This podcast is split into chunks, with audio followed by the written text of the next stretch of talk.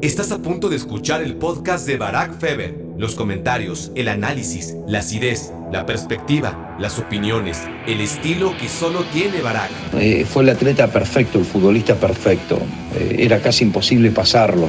Sabía cuándo perseguir, sabía cuándo recorrer, sabía cuándo barrerse. Y de esos jugadores que en lugar de utilizar la fuerza utilizaban la ubicación, la inteligencia para leer jugadas.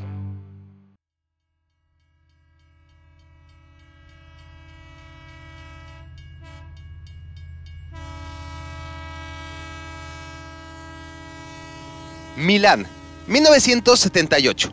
Un niño de 10 años, clase acomodada, baja el tranvía que le lleva del colegio de vuelta a casa. Solo cuando está especialmente cansado o de mal humor, baja en la estación que le corresponde, a unos 200 metros de su hogar.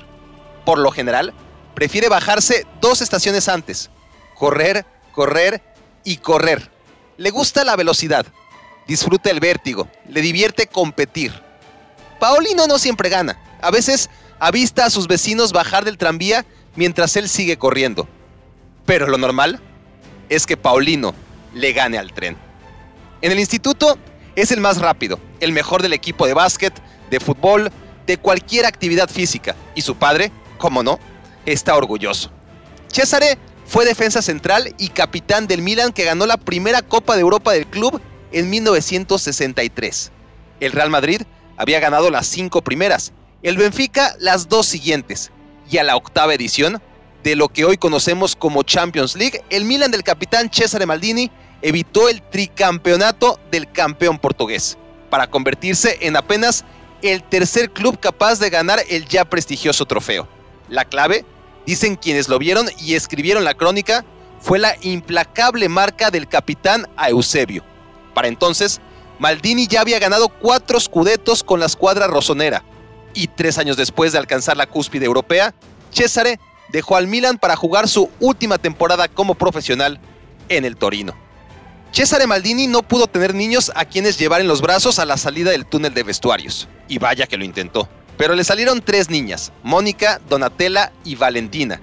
Y justo el año en que su padre se retiró del fútbol, nació Paolo. De modo que Maldini no vio nunca jugar a su padre. Y aunque le sorprenda, no sentía nada por el Milan. Lo que si se estudia bien, tiene sentido. El Milan descendió a la Serie B por un escándalo de apuestas cuando Paolo tenía 11 años. Ascendió de inmediato, pero volvió a descender ahora por la vía deportiva. Entonces, el club de su ciudad, aquel que había sido capitaneado por su padre, era mucho menos llamativo y seductor que el equipo al que en realidad seguía Paulino. Sí, sí, me tanto la Juventus. Sí, sí, sí, me, gustaba mucho la Juventus, porque el primer torneo que vi fue Argentina 78, e Italia era prácticamente la Juventus, salvo Antonioli y algún otro. Italia, una tierra que vio nacer antes de Maldini a Giacinto Facchetti y a Gaetano Scirea y a Antonio Cabrini, tres de los mejores defensores de todos los tiempos, para algunos los mejores de todos los tiempos. Luego, contemporáneos como Franco Baresi, Giuseppe Bergomi, otros más jóvenes como Alessandro Nesta, Fabio Canavaro, y habrá quien incluya a los de nuestra generación, Leonardo Bonucci y Giorgio Chiellini. Entre todos estos gigantes, nadie es más venerado que Paolo, justo aquel que nunca ganó un mundial, ni una euro con la selección. Pero volvamos al Génesis. Es natural que los hijos quieran ser como sus padres, sobre todo cuando todo el mundo les dice lo exitosos que han sido. En cualquier caso, hijos de futbolistas u obreros, da igual. Es difícil encontrar un niño que no sueñe con ser futbolista. Cierto es que los hijos de las leyendas tienen el camino más despejado. El apellido les abre puertas en automático de esas que no hay necesidad ni siquiera de empujar. Sin embargo, lo difícil en realidad no es llegar, sino mantenerse. Una realidad inmutable en cada aspecto de la vida pero que aplica con mucho más fiereza para los hijos de los grandes jugadores del pasado, siempre sujetos a sospecha por parte de los compañeros y a perder en la comparación con sus padres desde la perspectiva de las gradas y del palco de prensa. Creo que a estas alturas ya intuirán que Paolo no tuvo ninguno de esos problemas habituales en otros juniors. Las cuentas son fáciles desde 1954 hasta ahora, Son muy pocos los años en que no ha habido un Maldini en el Milan. Primero mi padre, luego mi padre como entrenador y luego yo empecé a jugar en el equipo juvenil en 1978. Y luego mis hijos se unieron al equipo juvenil cuando yo me retiré en 2009 y continuaron la tradición de esta camiseta. Tan solo 16 años, 6 meses y 25 días después de haber nacido, el cuarto hijo de Cesare Maldini y primer varón se convirtió en el futbolista más joven en la historia del Milan, récord que 37 años después nadie ha logrado superar. El Milan jugaba su segunda temporada en Serie A tras haber descendido poco antes. Era una fría noche en Friuli, con el campo del Udinese cubierto en nieve, el entonces conocido como Paulino, el hijo de Cesare Maldini, salió con el 14 a la espalda a jugar el segundo tiempo como lateral derecho. Sí, lateral derecho. Aunque en la banca había futbolistas más experimentados, Paolo fue el elegido para suplir a un jugador lesionado en la primera parte. Un debut que tomó desprevenido a su padre, quien esa tarde estaba entrenando a la selección italiana de la cual era auxiliar técnico. Y se enteró del debut escuchando el partido de vuelta en el coche. Desde entonces, Cesare no se perdería ni un solo juego más de Paolo. Milan perdía ese partido 0 a 1 y lo acabó empatando, gracias en parte a una tan limpia como extrema barrida, una de esas que con el tiempo se convertirían en su patente. Si bien él siempre restó importancia a sus tiempistas limpias y quirúrgicas barridas para robar el balón y recuperar la posesión. Si tengo que recurrir a una barrida, es que algo hice mal previamente, expuso siempre el perfeccionista defensor que anteponía una buena marca por sobre todas las cosas. Su segunda temporada de 25 en el mismo equipo fue la primera con ese 3 que antes había portado la espalda de su padre y que ya nadie en la historia usaría en el Milan después de Paolo. Silvio Berlusconi aún no llegaba a cambiar la historia del equipo y del fútbol, pero faltaba poco. A mitad de esa temporada, Maldini fue reconvertido al costado izquierdo por su condición de ambidiestro, porque Paolo no era un zurdo con facilidad de usar la pierna derecha. No, esos no existen. Su perfil natural es derecho, aunque era tan bueno con el perfil izquierdo que nos hizo pensar a todos que en realidad era zurdo. Siempre fui bueno con ambos pies, con tendencia a usar mi derecha sobre mi izquierda, pero tuve que trabajar en muchos aspectos. Al final, lo maravilloso del fútbol es que hasta los 40 o 45, dependiendo hasta qué edad puedas jugar, puedes mejorar tu técnica individual. Y ahí está una de las claves de Paolo Maldini. En el fútbol moderno, los extremos zurdos suelen jugar por la banda derecha y los extremos diestros por la banda izquierda. A nadie puede sorprenderle. La intención ya no es llegar a línea de fondo y centrar con el pie natural, sino recortar en los últimos metros, acercarse a la portería y disparar con la pierna fuerte. Aplicada esta lógica a la inversa, los laterales defienden mejor a perfil cambiado. Una vez que corres hacia tu portería para defenderla, competirás mejor si eres derecho y corres por la banda derecha del rival. Por eso, en el fútbol antiguo y aún hoy, resulta habitual ver a zurdos jugar por la banda derecha y sobre todo a jugadores diestros jugando de defensa por la izquierda. El handicap es cuando tu equipo tiene el balón, a menos de que te llames Paolo Maldini, claro. Si hubiera hecho carrera de lateral derecho, Paolo probablemente se habría prodigado más al ataque y registrado aún más goles y asistencias, pero seguramente no habría sido semejante garantía defensiva. Ronaldo Nazario. Es el mejor defensa que enfrenté en mi carrera. Cuando iba por su lado, la acción acababa ahí, prácticamente siempre. Entonces me iba al otro porque probablemente era más fácil. Definitivamente merecería haber ganado el balón de oro no una, sino varias veces. Zinedine Zidane. Es difícil quitártelo de encima porque es rápido, firme, casi no comete faltas. Con la pelota parece un mediocampista elegante y, y destaca por encima del resto porque es poderoso. Cada vez que lo tenía que encarar en el uno contra uno, yo prefería estar en la izquierda y no en la derecha. Roberto Baggio. Cuando lo tenías enfrente, sabías que no ibas a pasar. Era grande, fuerte con su cabeza, con su pie derecho, con su pie izquierdo. Necesitabas poner juntos a 15 jugadores para hacer uno como él. Paolo Maldini jugó aproximadamente el 54% de los partidos de su carrera como lateral izquierdo, el 45% de defensa central y el resto en posiciones emergentes como lateral derecho o mediocampista por izquierda.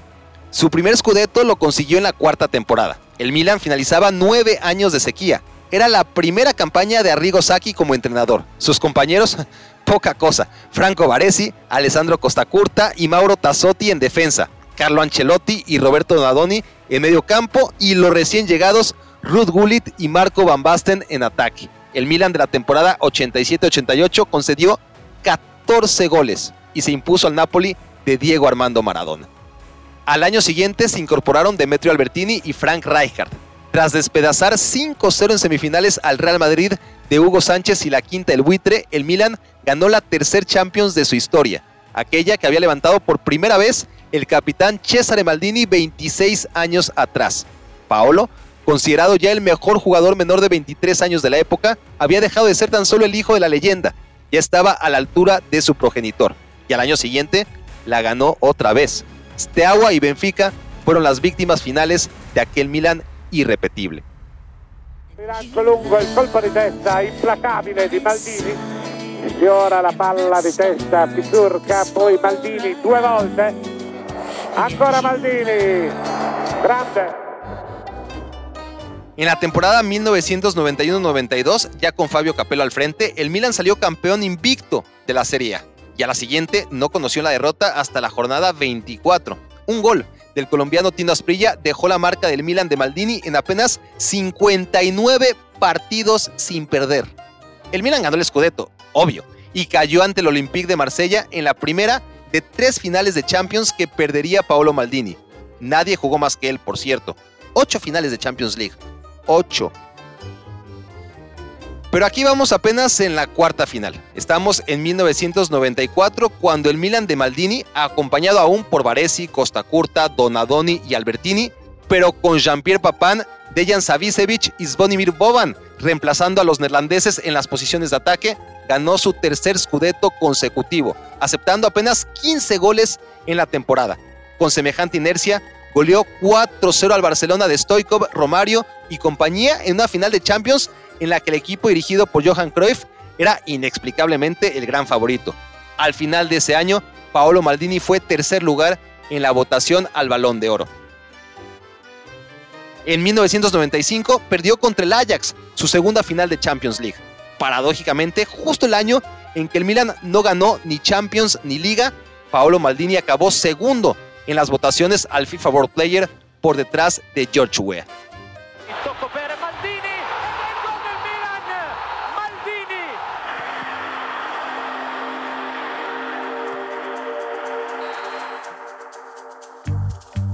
...1996 fue otro año normal. Maldini ganó su quinto scudetto, pero en 1997 sucedió algo extrañísimo, lo que nunca había pasado. El Milan, dirigido ahora por Oscar Tavares, sí, el que muchos de ustedes solo han visto dirigir a la selección uruguaya, dejó de funcionar.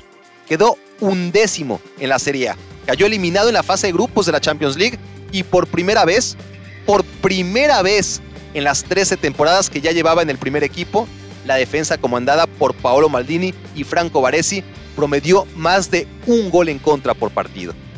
Franco, de 36 años, se retiró del fútbol después de aquella terrible temporada. Paolo, 7 años menor, lejos de entrar en la parte final de su carrera, apenas estaba justo en el ecuador de esta. Dolido por algunos comentarios en su contra, se planteó aceptar la oferta del Chelsea de Gianluca Vialli, pero al final hizo lo mismo que cuando se le acercó la Juventus y tantos otros durante 25 años. Decir, no grazie. Marcel Desailly. Paolo Maldini. Paolo Maldini es el jugador con mayor fortaleza mental que he conocido. Jugó como 24 años en un equipo top como el Milan, nunca suplente, casi nunca lesionado porque había construido todo un profesionalismo. Eh, a veces la gente no sabe que la dieta, el sueño, la parte psicológica, el estiramiento son muy importantes. Y él tenía un nivel demasiado alto de compromiso y preparación. Y estaba listo para lo que fuera listo para la vida normal listo para entrevistas, prensa, estaba listo para publicidad y patrocinadores y estaba listo en la cancha. Combinaba todos los elementos que el jugador de fútbol necesita. Su vida paralela en la Nazionale contrasta con los éxitos arrolladores en el Milan. A los 19 años, Maldini fue titular en la Euro 1988. Italia llegó hasta semifinales. Para el Mundial del 90, Italia era anfitrión y gran favorito. Maldini, con un atípico número 7 en la espalda, el 3 le pertenecía al capitán Giuseppe Bergomi, y el resto de la saga mantuvieron su portería en cero hasta semifinales, pero de nada sirvió el récord cuando perdieron en penales ante Argentina. Paolo Maldini acabó en el 11 ideal del Mundial, pero no pudo ganarlo. Lo bueno es que apenas tenía 21 años. En Estados Unidos jugó su segundo Mundial. A los 25 y era el capitán de la selección italiana tras la lesión de Franco Baresi. Jugó en su posición natural de lateral por izquierda los dos primeros partidos y el resto como defensa central. Su selección avanzó hasta la final contra Brasil, con la que cayó en penales. Otra vez Maldini fue un indiscutible en el 11 ideal del torneo y otra vez se quedó sin ganar la Copa del Mundo condenado por los tiros penales. Francia 98 no fue diferente. Italia, dirigida por su padre Cesare, se defendió ante el anfitrión también que mandó el partido a tiempos extra. Ahí, en Saint-Denis, donde un par de semanas después ganaría su primer Copa del Mundo, Francia tuvo que pasar primero por encima de la Italia de Maldini, y lo hizo mediante la única forma posible, la misma de las dos Copas del Mundo anteriores, el desempate en tiros penales. Llegó entonces la Euro 2000, Italia contra Países Bajos, semifinales, otra vez empate, otra vez tiros penales, pero esta vez Paolo Maldini no iba a ser un simple testigo. El capitán no permitiría que los pies de otros le marginaran una vez más. Maldini se apuntó cuarto en la lista de lanzadores. Italia los había metido todos. Países Bajos solo había marcado uno. Si Paolo anotaba, Italia estaba en la final. Y Paolo... El capitano sul dischetto contra Van der Sar. Batte con il sinistro. E Van der Sar para. Paolo falló. La maldición continuaba persiguiéndole. Pero no se preocupen, enseguida Países Bajos, especialista aún más que Italia en perder en tandas de penal, desaprovechó el perdón del capitán italiano. La Azzurra estaba en la final de la Euro donde enfrentaría a Francia y en tiempo extra, gol de oro de Trezeguet. Otra vez tan cerca. La Italia de Paolo Maldini naufragaba en la orilla. Era su tercera Euro y por tercera vez su premio de consolación fue integrar el 11 ideal del evento, igual que en los mundiales. Su última aventura en un gran torneo con la selección italiana ocurrió en el Mundial de Corea-Japón 2002. Fue la más corta de todas. Maldini venía de sufrir la primera lesión seria de toda su carrera, una ruptura parcial de ligamentos que lo dejó cuatro meses inactivo. Se recuperó justo para el Mundial, pero Italia quedó fuera en octavos de final, cortesía del equipo local y del árbitro Byron Moreno. Y de Anne, AHN su apellido, el futbolista que al minuto 117 le ganó el salto a Maldini, quien jugaba ese partido de defensa central tras haber jugado como lateral en la fase de grupos. An remató a gol, clasificó a Corea a cuartos de final y evitó que Italia y Maldini se fueran otra vez a los irremediables penales. Pero el destino era el mismo, salvo que con 33 años, Paolo no volvería a jugar con su selección paradójicamente sin ganar nunca el Mundial. Y sin haber jugado cinco ediciones como un puñado de históricos sí lograron, Paolo sigue poseyendo el récord de más minutos disputados en la historia de los mundiales. En la más cruel de las ironías, Italia ganó la Copa del Mundo cuatro años después, justo al primer intento post Paolo Maldini.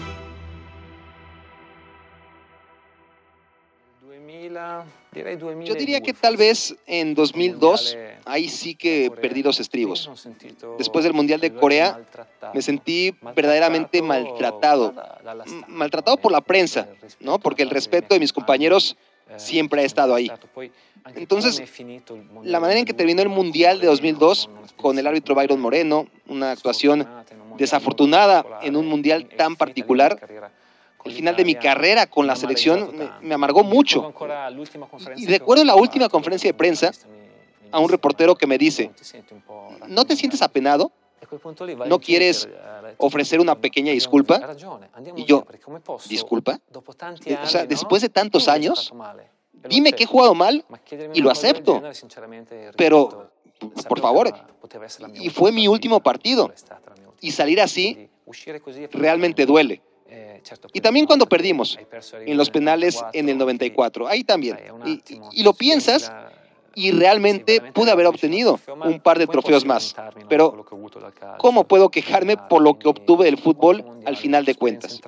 La experiencia de jugar cuatro mundiales, tres Eurocopas, 14 años de carrera en la selección, no puedo quejarme en absoluto. Lancio di prima per l'inserimento di Maldini. Grandissima azione di Maldini e gol. Tres años antes de su retiro de la selección, Maldini ganó en 1999 su sexta liga, apenas la primera como capitán del Milan. La cada vez más vieja guardia, Costa Curta, Donadoni y Albertini, aún se mantenían con él en un equipo ahora liderado en ataque por Oliver Bierhoff y George Weah, bajo el mando de Alberto Zaccheroni.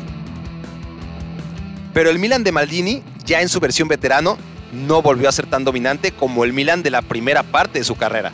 Eso en la Serie A, porque en Champions seguía siendo tan temible como siempre.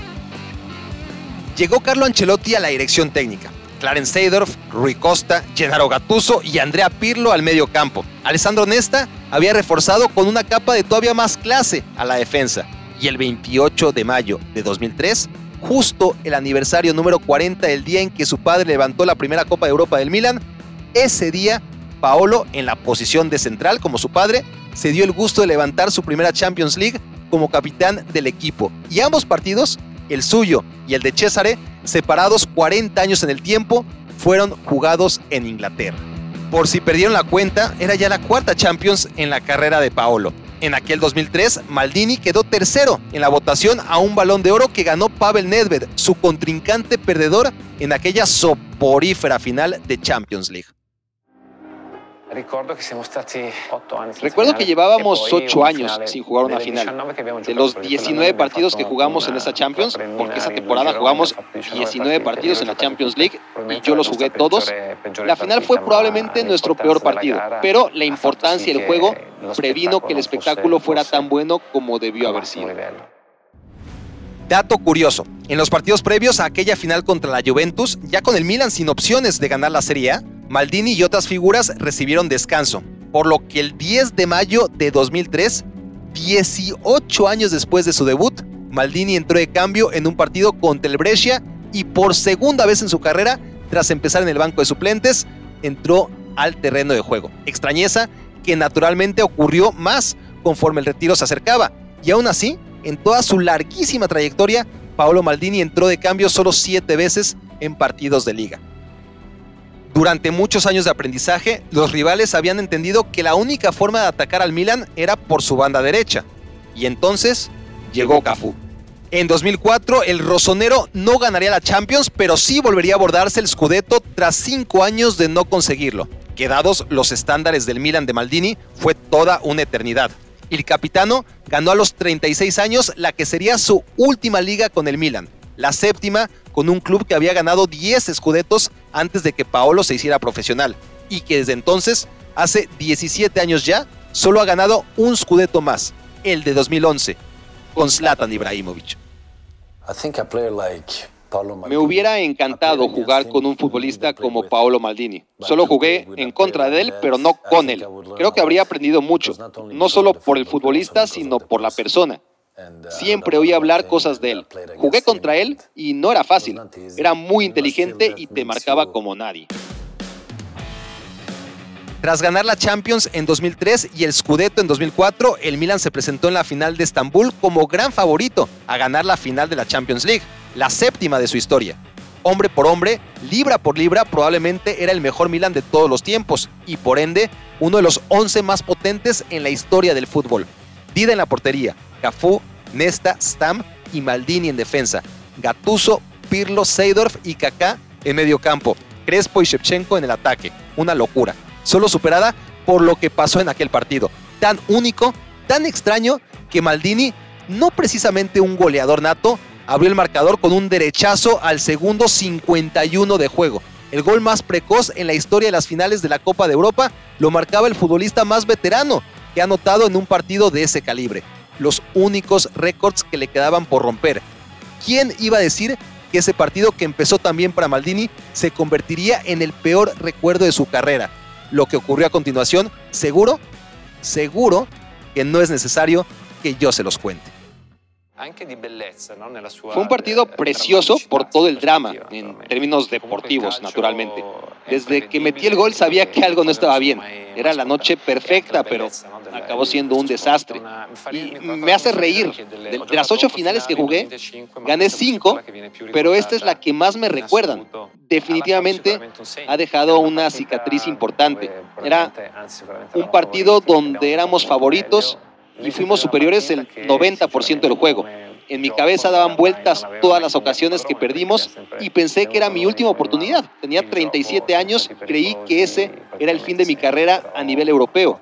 Son cosas dolorosas de digerir, pero en cuanto las aceptas, es más fácil ganarte una nueva oportunidad. Paolo Maldini perdió la tercera final de Champions en su carrera, en un partido imposible de perder ante un rival sumamente inferior. El año siguiente fue probablemente el más complicado.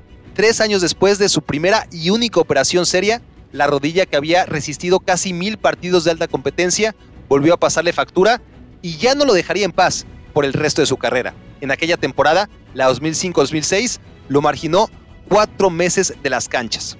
Su retiro era inminente.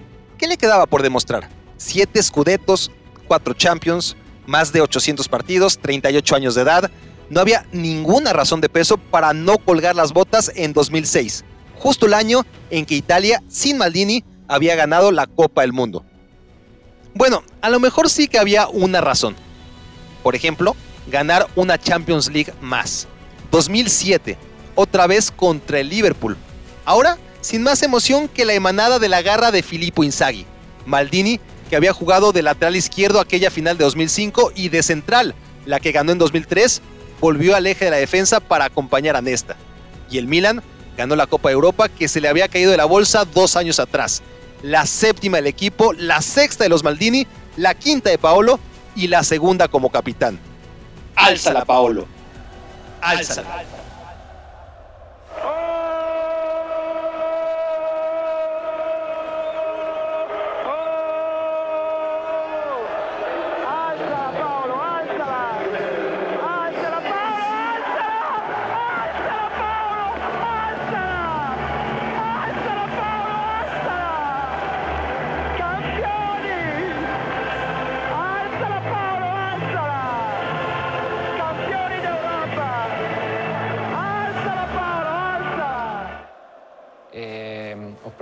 Tomé tantas medicinas para el dolor y analgésicos que sinceramente me acuerdo de muy pocas cosas del partido. Recuerdo el inicio, recuerdo el gol de Inzaghi, recuerdo el final y un poco de la fiesta. Adorado en Italia casi tanto como en el resto del mundo. Amado por los hombres, todavía más por las mujeres. Respetado profundamente por sus compañeros, pero venerado por sus rivales valorado por sus afortunados contemporáneos e idealizado por las nuevas generaciones que no pudieron verlo jugar más que en YouTube. Jugador fiel de por vida a unos colores, 25 años, 25 años de trayectoria intachable dentro y fuera de la cancha. Sir Alex Ferguson, Sí, es un jugador al que quería tener aquí. Hablé con su padre y me dijo, yo jugué para el Milan y mi hijo va a jugar en el Milan y toda mi familia es Milan. Luis Van Gaal. Era un futbolista muy guapo, porque también las mujeres lo quieren, y eso es bueno. Alto, guapo, inteligente, humilde, con facilidad de palabra, ambidiestro, rápido, fuerte, técnico, disciplinado, limpio, fiel, sinónimo de clase dentro y fuera del campo. Hay un punto en el que hasta los más grandes de la historia del fútbol dividen opiniones sobre dónde exactamente hay que colocarlos. Polarizan. No es el caso de Paolo Maldini, a quien es imposible no amar. ¿O sí? Bueno, quien conoce a profundidad la historia del Milan y su afición, sabe que Maldini nunca fue querido del todo por la curva sur de San Siro. ¿Por qué? Porque nunca les tuvo miedo, ni siquiera respeto. Maldini tiene memoria y no arrugaba con los más violentos. Cuando aquellos querían apretar al equipo en momentos de crisis, por ejemplo, tras la traumática derrota en aquella final de la Champions de 2005, Maldini se negó a adoptar una actitud sumisa ante los ultras cuando estos esperaron al equipo para insultarlo en el aeropuerto. El capitán fue a encararlos. Él solo. Maldini encontraba inaceptable que chicos de 21 o 22 años le exigieran disculpas cuando él llevaba justo ese tiempo dando la vida por el club y siendo el principal afectado por los malos resultados. Ni siquiera tras 25 años de absoluta gloria, ese sector de aficionados buscó reconciliarse con Maldini el último día en San Siro. Sí, la bella despedida de Paolo Maldini fue amargada por culpa de los ultras del equipo, quienes, en plena vuelta olímpica de su capitán, sacaron una pancarta gigante enalteciendo la capitanía de Franco Baresi y echando en cara a Maldini el poco respeto que recibieron de su parte durante todos esos años de fricciones. Sinceramente fue una cosa que no me esperaba. Me tomó por un momento con la guardia baja, pero después lo pensé esa misma noche y lo que pasó fue algo que creo me alejó aún más de ese tipo del mundo, porque yo no soy como ellos y eso me hace feliz desde ese punto de vista. Lo que me hizo menos feliz, digamos que fue el después, el hecho de que la institución no dijera nada. Nadie tomó una posición dentro del club y pensar en ello no fue muy agradable. Pero al final fue el sello, ¿no? El sello de una carrera que siempre tuvo sus matices. Ricky Ortiz. Eh, he hecho infinidad de partidos de él, he visto infinidades de partidos de, Maldini y siempre era una, una cuota de seguridad. Eh, siempre, siempre digo, ¿no? Que que, el, deportista, en este caso el futbolista, un ejemplo dentro y fuera de la cancha, eh, merece, merece el máximo premio. No haber capitán como él, no, ya no se ven, ya no, no esa raza está en extinción. Paco Gabriel de Anda. Un tipo muy rápido, muy rápido, muy fuerte y muy muy bien trabajado desde niño. Todos sus conceptos defensivos eran perfectos. Sabía cuándo perseguir, sabía cuándo recorrer, sabía cuándo barrerse, sabía cuándo anticipar, sabía cuándo hacer una cobertura. Jared Borgetti.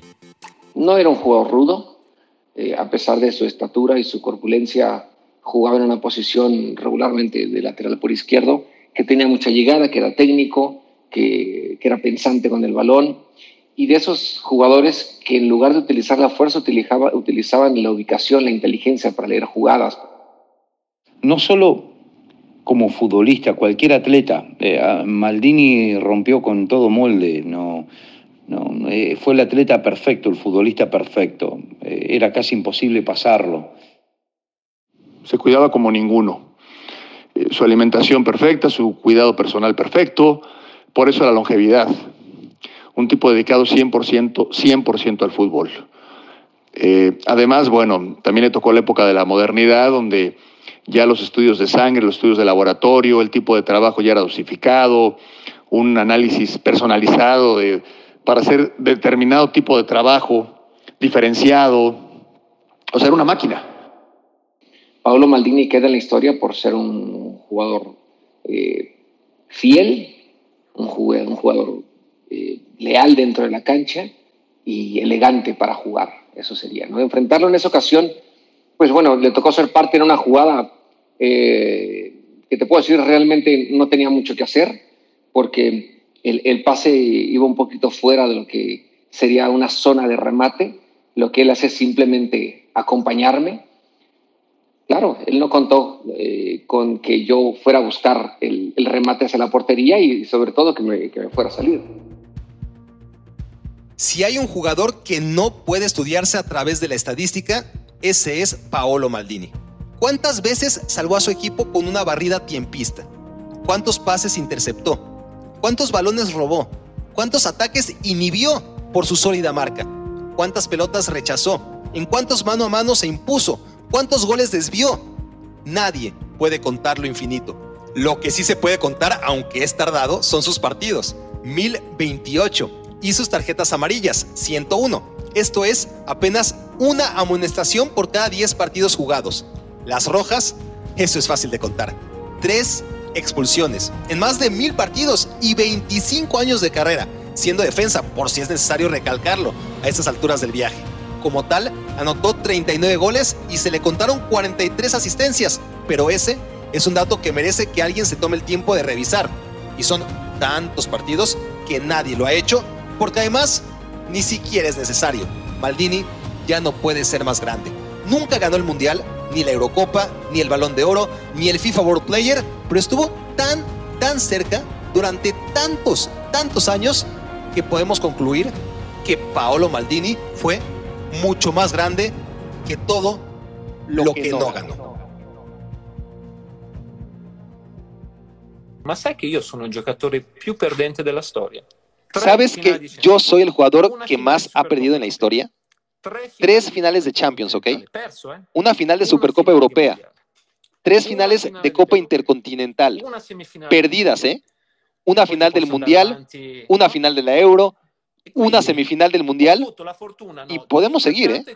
Pero tuve la fortuna de ganar tantas cosas que entonces veía estas finales perdidas como parte del juego y por lo tanto, sinceramente, acepté. Acepté casi todo. Cuando en 2006 Marcelo Lippi me llamó al Mundial, Paolo ven y yo, no, mister. También por respeto, por varios factores. Trapatoni me había llamado antes y le había dicho que no. Y empecé a sentirme mal cuando vi que ganaron. Y, y claro que estaba feliz. Pero me decía a mí mismo, es que eres un perdedor, sinceramente. Jugaste cuatro mundiales seguidos, récord de minutos y partidos jugados en la Copa del Mundo. Pero así es la vida y hay que aceptar el resultado.